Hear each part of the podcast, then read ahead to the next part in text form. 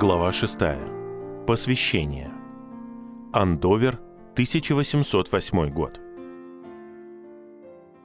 Аденирам прискакал домой в Плимут 22 сентября 1808 года. Его путешествие длилось чуть больше пяти недель.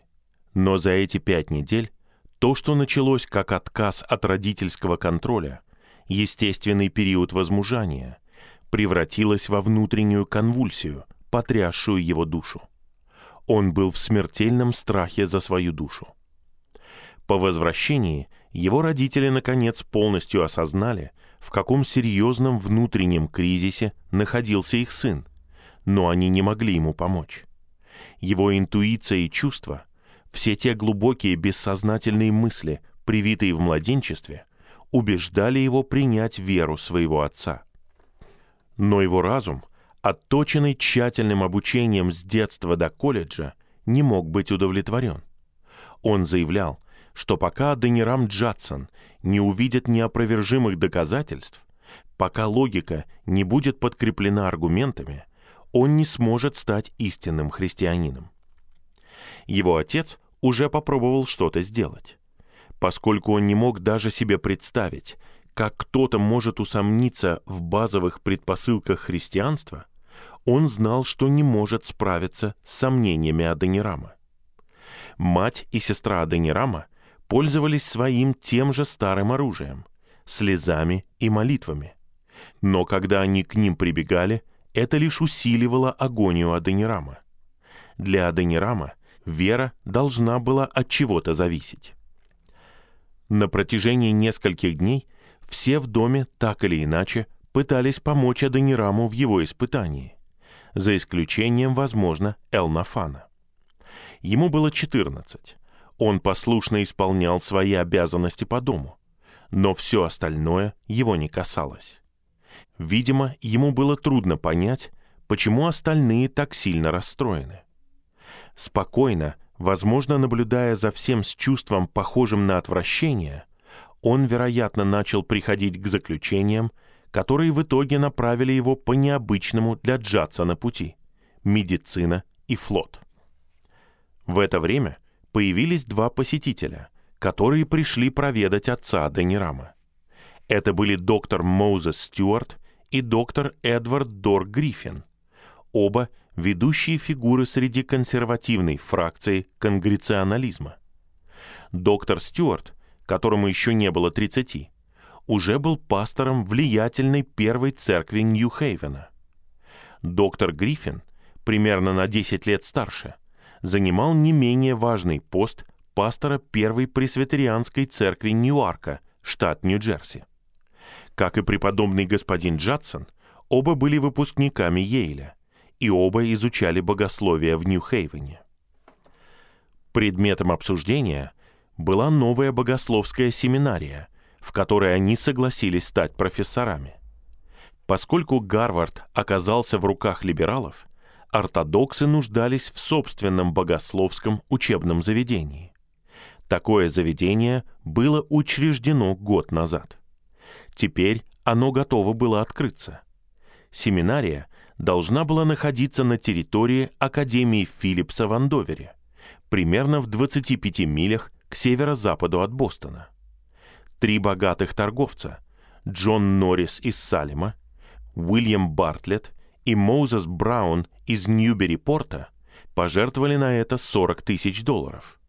Сэмюэл Эббот из Андовера пожертвовал 20 тысяч долларов на должность профессора христианского богословия. Семья Филлипсов из Андовера, основатели Академии, построила подходящее здание. Преподобного господина Джадсона развитие новой семинарии сильно интересовало с момента ее создания. Но сейчас у него появился более важный повод для того, чтобы принять гостей с распростертыми объятиями. Возможно, люди такого высокого положения смогут помочь его сыну, поскольку он не мог. Аденирам мгновенно произвел впечатление на этих двух богословов. Он вел себя уважительно, но без ложной скромности. Он обладал прекраснейшим умом. Он уже знал больше богословия, чем многие студенты богословия. Он был открыт для убеждения. Он понимал, что должен пройти через внутреннее возрождение, прежде чем сможет рассчитывать на веру и личное спасение. Но было очевидно, что этого не достичь за несколько часов спора. Те самые качества, из-за которых юношу стоило спасти, как раз и делали его спасение трудным. И все же гости почувствовали, что если его можно будет обратить, он может стать служителем, которого не видели со времен Уитфилда и Джонатана Эдвардса. После некоторого обсуждения они предложили Аденираму поступить в новую семинарию, где у него будут материалы, которые он будет изучать, чтобы составить собственное мнение, и совет одних из лучших богословов в стране. Аденирам сопротивлялся, так и не дав отказа, и они ушли, не узнав его решения. Примерно через день или около того Аденирам получил приглашение стать помощником преподавателя в частной академии в Бостоне. Он принял его и уехал в Бостон всего лишь через неделю после возвращения в Плимут. Но с собой он увез свои терзания. Едва он приступил к своим новым обязанностям, как в руки к нему попала старая богословская книга Томаса Бостона «Четырехкратное состояние». В другое время она, возможно, не произвела бы на него особого впечатления. Но теперь ему был необходим лишь небольшой толчок. Почти сразу он решил поступить в семинарию, как советовали доктор Стюарт и доктор Гриффин, чтобы найти там внутреннюю определенность, в которой он так отчаянно нуждался. Он поступил в Андоверскую богословскую семинарию 12 октября. Он не исповедовал никакой религии и поступил в качестве специального студента – а не в качестве кандидата в служители. Как и в Брауне, его приняли сразу на второй курс, благодаря его отличной академической подготовке. Деревня, в которой теперь оказался Аденирам, была настолько изолирована, несмотря на свою сравнительную близость с Бостоном, что ее можно по праву было назвать закрытой. Почта приходила три раза в неделю. Получатель письма платил за него 25 центов. Газеты были редкими, если только кто-то не привозил их из Бостона. Это было благочестивое место. В воскресенье путешественник, независимо от причины его пребывания в дороге, мог быть арестован и оштрафован. Любая работа в деревне заканчивалась на закате в субботу. С этого момента до восхода солнца в понедельник нормальная жизненная рутина прекращалась. Единственными звуками были звуки церковных колоколов. Единственным движением – поход в церковь и обратно. Единственным приготовлением пищи – выставление холодных блюд на столе. Единственным чтением Писания или печатные проповеди или короткий катехизис. На территории Академии был невысокий холм или хребет – в нескольких сотнях ярдов к востоку от главной дороги, ведущей в Андовер, который студенты называли Фазги или Сион. Незадолго до прибытия Аденирама у его подножия построили главное здание семинарии – Филлипс Холл, и в нем ему выделили комнату. Как и здание колледжа в Брауне, оно было без лишнего орнамента, из красного кирпича с черепичной крышей. Одна комната была отведена под часовню, другая — для читального зала, а 30 комнат использовались как общежитие. Филлипс Холл стоял на границе черничного поля, которое затопляло проливными дождями, поэтому студентам и профессорам приходилось ходить по камушкам. В такое время поля и луга были похожи на мелкие озера. Жизнь в семинарии была по-спартански проста. Студенты отапливали свои комнаты дровами, которые кололи сами, и носили воду в кувшинах из близлежащих колодцев. Но для Аденирама это не представляло никакой трудности. Он привык к такому. И жизнь была дешевой. Платить за обучение было не нужно. Арендная плата составляла от 2 до 4 долларов в год. Единственными крупными расходами были продукты питания, которые поставляла госпожа Сайленд Смит, получившая лицензию от попечительского комитета по чрезвычайным ситуациям на содержание пансионеров в низком коричневом двухэтажном коттедже поблизости. Преподаватели жили подобно сельским служителям в любом другом городке Новой Англии. Пропалывали свои собственные сады, доили своих собственных коров и косили свое собственное сено. Когда прибыл Аденирам, в колледже было всего два профессора. Элиф Фалет Пирсон, профессор священной литературы, и Леонард Вудс, профессор-настоятель христианского богословия. Доктор Пирсон, который был примерно одного возраста с отцом Адонирама, прослужил всего год, прежде чем его сменил Моузес Стюарт, с которым Адонирам уже встречался в Плимуте. Пирсон был в Андовере раньше. Он был первым директором Академии Филлипса.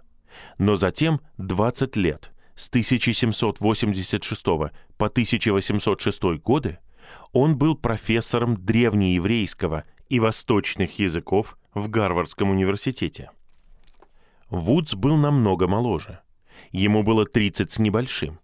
И до того, как он приехал в Андовер, он 10 лет был пастором в Вест-Ньюбере, в дюжине миль к востоку от Андовера.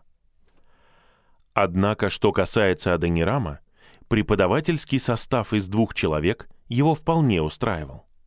Его всегда интересовали языки. Помимо греческого и латыни, он уже знал немного древнееврейский язык. Теперь под руководством доктора Пирсона он начал читать священную литературу в оригинале. В то же самое время он начал тщательно обсуждать свои богословские сомнения с профессором Вудсом, который, как оказалось, полностью соответствовал ему как диалектик. Вскоре он был полностью поглощен своей новой жизнью, состоявшей из простого быта и высокого мышления. Часть дня он проводил в своей комнате, переводя и работая над богословскими задачами. Часть дня он проводил с двумя профессорами. Третью часть он проводил в одиночестве, гуляя по лесистой роще за зданием семинарии, размышляя о значении того, что он изучал. Наступил ноябрь. Роща стала, наверное, не таким приятным местом, как в октябре. Земля была мокрой от осеннего дождя, погода сырой. На голых сучьях висели одинокие листья. Но с голыми деревьями он мог видеть дальше. И когда он задумчиво ходил по роще, он обнаружил, что может видеть свои проблемы глубже. Он начал подозревать, что не видел ни леса за деревьями, ни деревьев за листьями. В этом месяце его сомнения начали понемногу уходить. У него не было внезапного обращения. Он не ощутил ослепительную вспышку озарения. Но он мог отметить, что он начал питать надежду на то, что получил возрождающее влияние Святого Духа. Во второй день декабря, день, который он не забыл на всю жизнь, он твердо посвятил себя Богу. После того, как эта проблема была решена и у него наступил мир, он полностью отдался учебе. Следующим летом он присоединился к церкви в Плимуте к радости отца, матери и Эбби. С этого момента он буквально стал новым человеком. Он навсегда изгнал из себя мечты о литературных и политических амбициях, которым он предавался раньше – и просто спрашивал себя, как я могу распорядиться своим будущим так, чтобы как можно лучше угодить Богу.